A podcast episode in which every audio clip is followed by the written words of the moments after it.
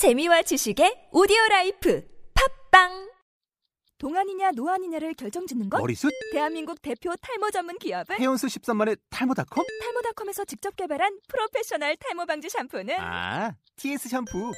늘어진 두피 모공을 꽉! 단 한 올의 모발까지 꽉! 사용할수록 풍성해지는 나의 모발.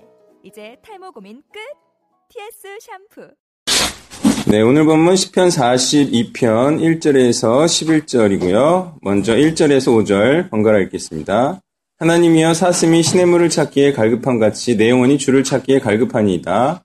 내 영혼이 하나님 곧 살아계시는 하나님을 갈망하니 내가 어느 때에 나아가서 하나님의 얼굴을 배울까 사람들이 종일 내게 하는 말이 내 하나님이 어디 있느냐 하오니 내 눈물이 주야로 내 음식이 되었도다. 내가 전에 성의를 지키는 무리와 동행하여 기쁨과 감사의 소리를 내며 그들을 하나님의 집으로 인도하였더니 이제 이 일을 기억하고 내 마음이 상하는도다. 내 영혼아 내가 어찌하여 낙심하며 어찌하여 내 속에서 불안해하는가? 너는 하나님께 소망을 두라. 그가 나타나 도우심으로 말미암아 내가 여전히 찬송하리로다. 아멘. 자 여기서 이제 하나님 얼굴 뵙기를 간절히 바라는 신앙이 나오고 있어요 예, 이것은 하나님 뵙는 것에 어떤 두려움이 없죠 그리고 오히려 하나님의 칭찬 그리고 하나님의 상급 구원을 기대하는 신앙이죠. 하나님 임재 앞에 나아가고자 하는 소망, 열망이 있습니다. 이것은요, 주께서 오시기를 고대하는 마라나타 신앙을 표현하고 있다고 보겠습니다.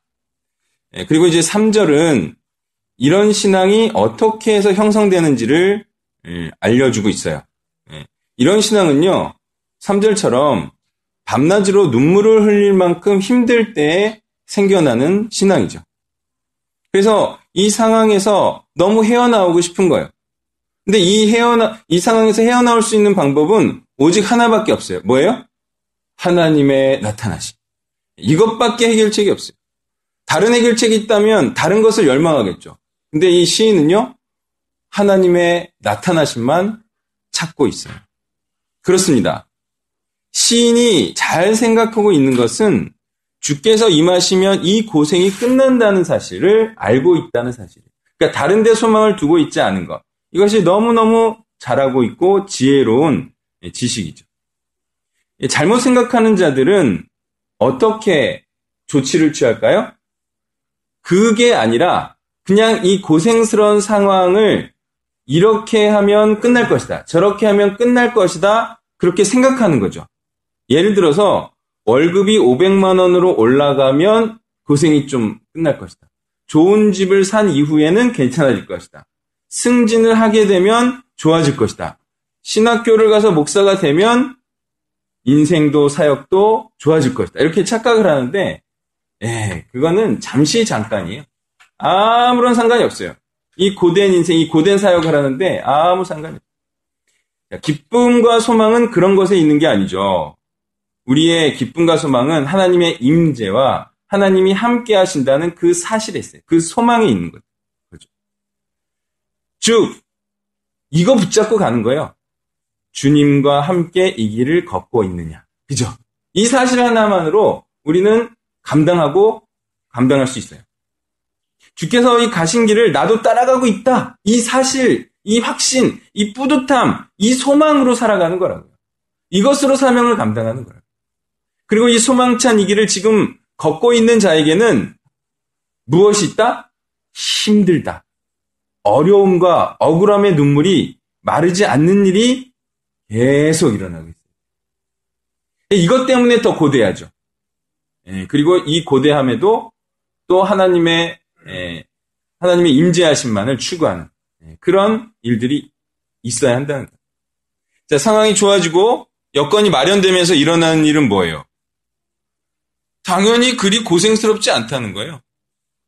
그리고 또 그렇게 편해지면서 또 사용이, 사역이 인정받고 그러면은 그것이 고통스럽지 않고 예, 그래서 더 하나님을 갈망하지 않고 예, 그렇게 하나님을 향한 갈급함과 하나님의 도우심의 필요성이 점점 줄어들게 되는 거죠. 예, 상황이 호전되면 그렇게 되는 거예요.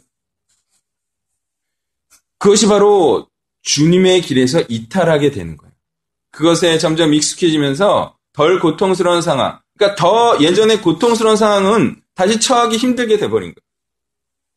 오히려 하나님을 더욱 간절히 바라는 자가 되기 위해서는 그 고통을 더는 방법과 길로 행하지 않는 것, 그것이 지혜로운 선택이에요. 내가 고통이 있다, 힘들다. 오, 오히려 그것을 그냥 유지하세요. 이게 영성 유지의 비결이죠. 그에게는 오직 하나님의 소망, 하나님만이 소망이 될 것이기 때문이죠. 그러니까 성경은 이런 자를 원하고 있다. 이겁니다. 자, 어떤 자를 원하고 있냐? 그리스도가 다시 오실 때까지 이 고생을 줄이려 하지 않겠습니다. 나는 이 고생을 강도를 줄이지 않고 계속 하겠습니다. 그런 각오와 태도의 소유자, 그를 성경은 원하고 있어요. 그러니 자꾸 상황을 호전시키려 할 것이 아닙니다. 예, 그게 아니라 계속 사역을 열심히 해서 그리스도의 재림을 앞당기는 이 열망 가운데 사로잡혀야 이 열망, 이 순수한 열망, 이 간절함 없이 사역을 하는 자는 어떤 자입니까? 예, 자신의 사역 상황만 호전시키려 하는 자. 사역이 잘 되고 있음에도 사역을 내팽개치고 신학교나 박사유학을 떠나려는 그런 자. 그거는 말씀에 부합하는 자가 아니에요. 이 그리스도의 재림을 앞당기려는 이 열망 가운데 다른 일이 생각하지 않아야 돼요. 예, 내가 사역을 하고 있다는 이 자체, 이 감격 가운데 평생을 살아야 합니다. 목적을 이루고 있는 자가 수단을 위해 목적을 포기하는 어처구니 없는 일이 일어나서는 안 돼요. 예, 그것은 마치 돈을 잘 버는 기업가가 사업을 접고 대학 졸업장을 따기 위해서 대학교 수업을 들으려고 하는 것과 같은 거예요. 세상에 그런 일은 일어나지 않습니다.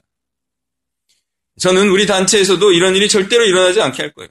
사역을 잘하는 자는 사역을 계속하게 해서 그 사역만으로도 기뻐할 수 있는 자가 되게 할 거예요. 어, 무슨 다른 생각을 합니까? 사역에. 사역의 기쁨이지.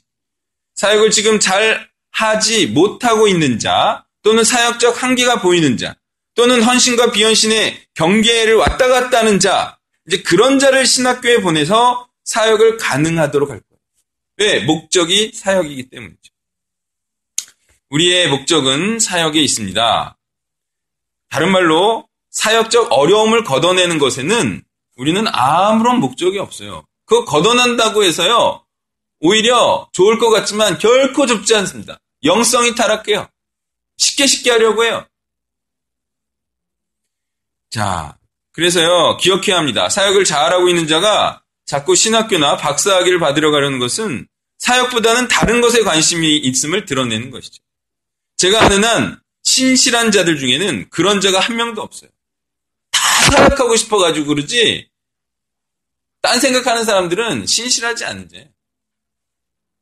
어찌 하나님을 기쁘시게 하고 있는 자가 자신을 기쁘게 하려고 사역을 줄이려 하겠습니까? 그에게는 사역의 기쁨이 줄어들고 있는 거죠. 4절을 보겠습니다.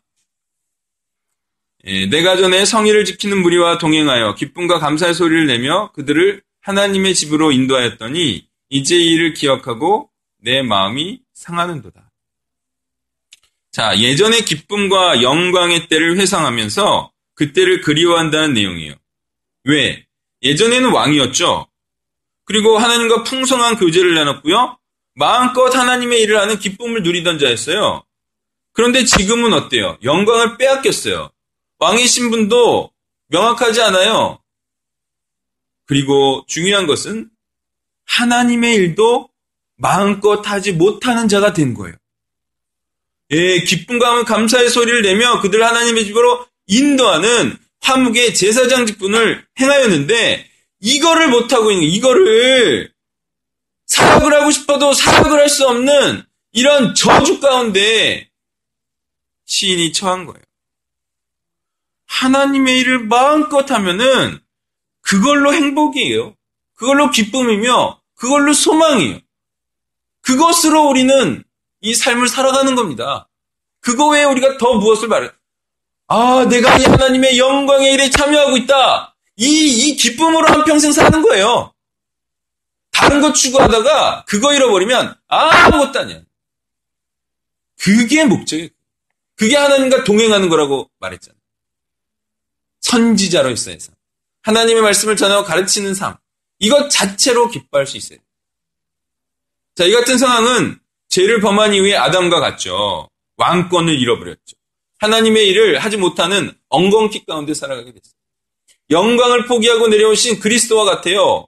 하늘의 영광을 바라보며 분투하듯 사역하고 있는 이 사단의 나라에서 분투하듯 사역하고 있는 신실한 사역자들이 맞이하고 있는 상황과 동일한 겁니다. 사역을 하고 싶어도 엉겅퀴를 자꾸 내. 사람들이 열매를 내지 않아 사역이 자꾸 막히는 거죠. 말씀의 기가를 선포할 수밖에 없는.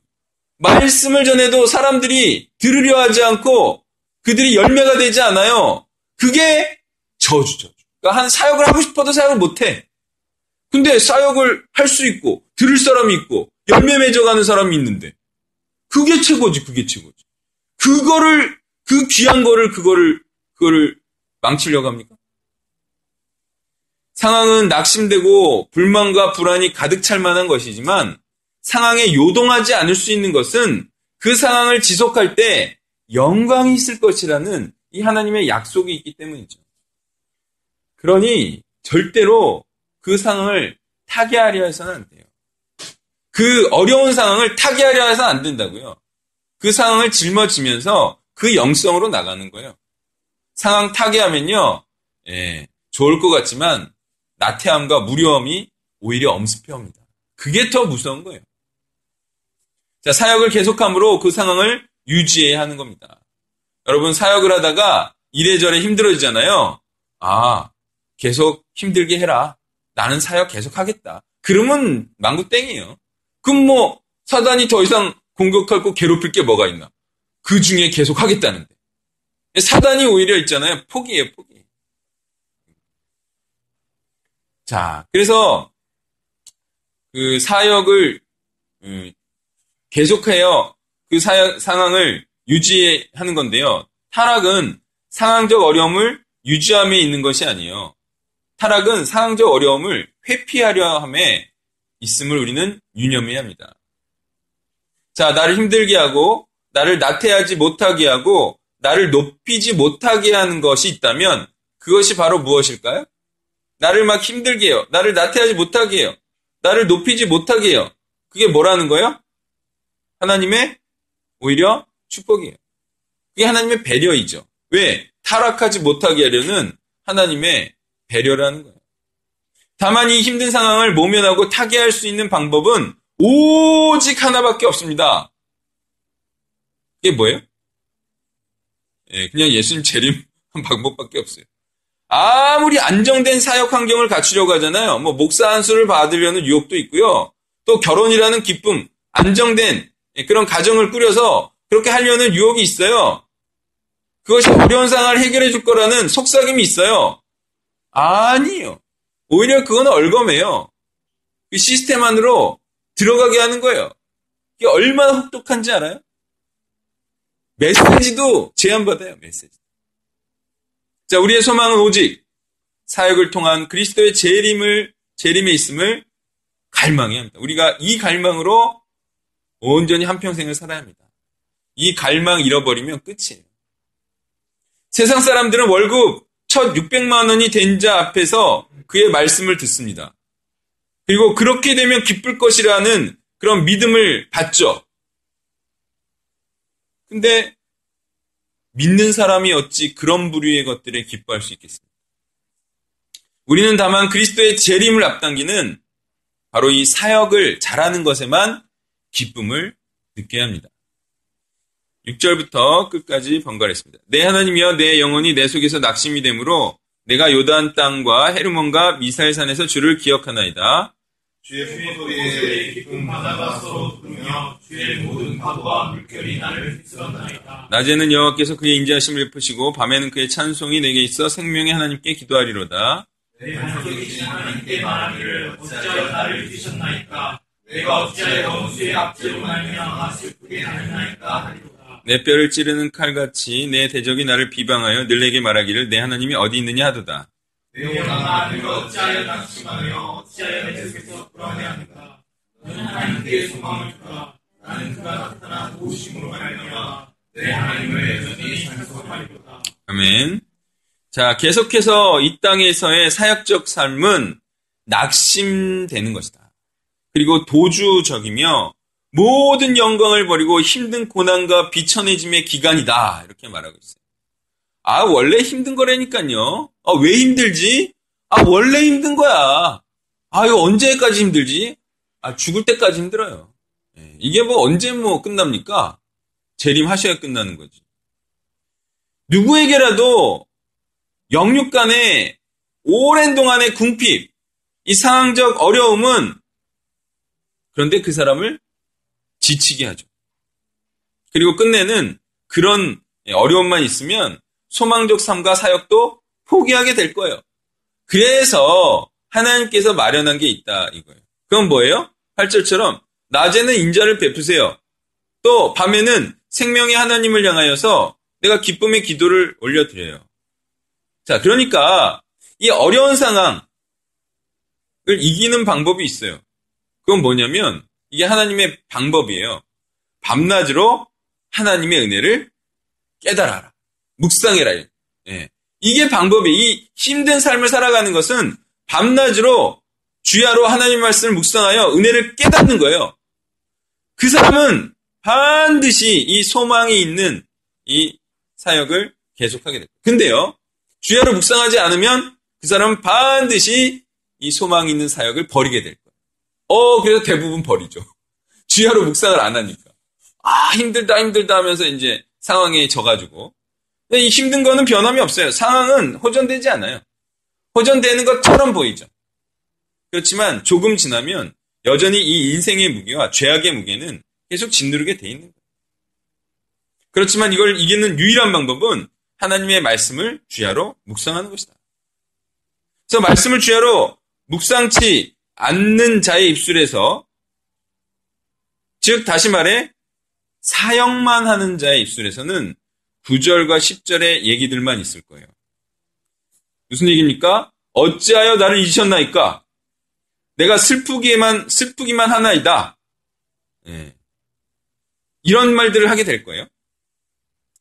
예, 그리고 이제 10절처럼 내 하나님이 어디 있느냐 뭐 이런 말들에 대해서도 막 흔들리고 요동하고 그죠? 근데 주야로 묵상하는 자들은 11절과 같은 말도 하게 될 거예요. 그게 뭐냐면요. 예, 내 영혼아 내가 어찌하여 낭심하며 어찌하여 내 속에서 불행하는 것 너는 하나님께 소망을 두어 나는 그가 나타나 도우심으로 말하면 내 하나님 여전히 찬송하리로다. 자, 그래서 사역을 제대로 하게 되면 반드시 이런 상황에 처해집니다. 어떤 상황? 하나님으로부터 잊혀진 것만 같은 상황. 버려진 것만 같은 상황에 처해집니다. 여러분 이제 사역을 제대로 해보면 이런 게 드는 거예요. 예. 사역을 제대로 하면 그래요. 예. 이게 사역을 제대로 하고 싶지가 않거든요. 예, 좋은 말 하고 싶고 비복음. 아, 당신은 하나님의 복을 받을 것이다. 막 좋은 얘기를 하고 싶거든요. 막 이 사람들이 다 좋은 얘기 하잖아요. 저주받을 사람에게. 이, 이, 이 유혹을 이기기가 참 힘들어요. 근데 제대로 말하면, 아, 너 지옥 갈 거야. 이렇게 되는데, 이, 이게 제대로 사역하는 거거든요. 아, 사역하는 자에게는, 아, 당신에게 소망이 있고 복 받을 거야. 이렇게 하지만, 대부분 사역을 안 하고 있는데, 교회만 열심히 다니고, 그런데 너 지옥 갈 거야. 이런 말 하고 다니면요, 어, 정말 인기 떨어져요. 사람들 무지하게 싫어하죠. 너만 잘났냐? 이런 말 듣고. 제대로 사역하면요, 반드시 이런 상황에 처하게 돼요. 하나님, 나한테 왜 그러시나요? 내가 꼭 이렇게 해야 되나요? 이게 하나님의 말씀인가요? 뭐 이런 생각이 들겠죠. 자, 그런데 그때 바로 예, 하나님의 살아계심과 함께하심과 이 약속 지키실 것을 신뢰함으로 계속해서 하나님의 뜻을 행하는 것. 즉, 사역을 지속함이 바로 믿음이라는 거예요. 이 사람, 이 상황 가운데서도 계속 하나님을 찬양하며 내가 하나님께 소망을 두겠다. 이 낙심되는 상황 중에서 이렇게 말하며 행하는 사람이 이 사람이 진짜 믿음이 있는 사람인 거예요. 이것을 잘 모르는 자들에 의해서 그리스도께서 십자가상에서 어찌하여 나를 버리셔, 버리셨나이까를 하나님과의 관계 단절, 단절이라고 말하는 거죠. 그런데 이런 시편의 내용을 아는 자는요, 예, 그렇게 말하지 않아요. 어찌 그리스도께서 믿음을, 그리스도의 믿음을 의심하는 것입니까? 그리스도는 믿음을 한 번도 포기하고 버리신 적이 없어요. 예, 그리스도께서 11절에 나의 소망은 하나님께 있다. 하나님의 도우심을 믿기에 나는 여전히 하나님을 찬송하겠다.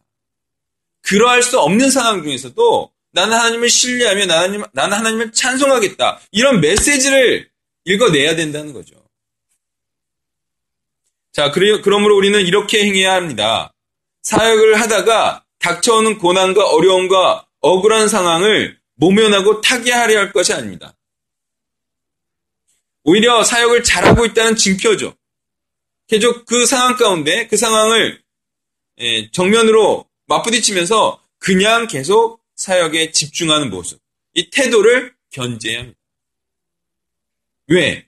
그것이 힘들어도 성경적이기 때문이죠. 자, 우리의 의도는 무엇입니까? 우리의 의도는 곧 죽어도 하나님의 뜻을 행하는 것. 다시 말해 사역하는 거예요.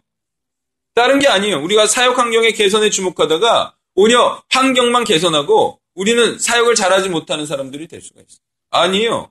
지금 사역 잘하는 거, 사역이 되고 있는 것 자체로 감사해야 됩니다. 이게 얼마나 힘든 건지 아세요? 엉겅퀴 다 해치고 겨우겨우 이렇게 만들어 놓은 거예요. 겨우겨우 이렇게 만들어 놨는데 사역을 안 해? 그럼 되돌아가겠다는 거죠. 엉겅, 엉겅퀴로 다시. 중요한 건 사역이에요. 사역이 되고 있으면 사역을 계속하면 돼요. 자, 기억하십시오. 수단을 취하려다가 목적을 잃고 방황하는 사람들이 많아요. 그런 사람들이 어떤 사람들? 세상 사람들이죠, 세상 사람. 세상 사람들이 그냥 좋은 환경만 만들려고 하다가 끝내는 목적을 잃고 유리하고 있잖아요. 네, 우리는 그런 데 관심 없습니다. 그냥 사역하는 겁니다. 사역을 하다가 힘들면, 아, 원래 힘들구나! 그럴 줄 알았다! 계속 사역하는 거예요. 사역이 안 되면. 그때는 상황을 호전시킬 수 있어요. 너무 안 돼. 그럼 내가 제가 말하잖아요. 그러면 신학교 가라. 예, 그러면 너를 어떻게 해서는 사역할 수 있는 상태로 바꿔라. 그죠? 상황이든 자신이든. 안 되는데. 되면은 못하러 그러나. 되면은. 그게 망구땡인데. 그렇죠. 여러분 각자 어떤 상황에 처해 있는지 잘 생각해 보세요. 자기를 발전시키고 상황 호전시켜야 될 자인가 아니면 사역에 집중할 자인가 잘 생각하시고 하나님 앞에서 하나님의 뜻을 행하는 자가 되시기를 부탁드립니다.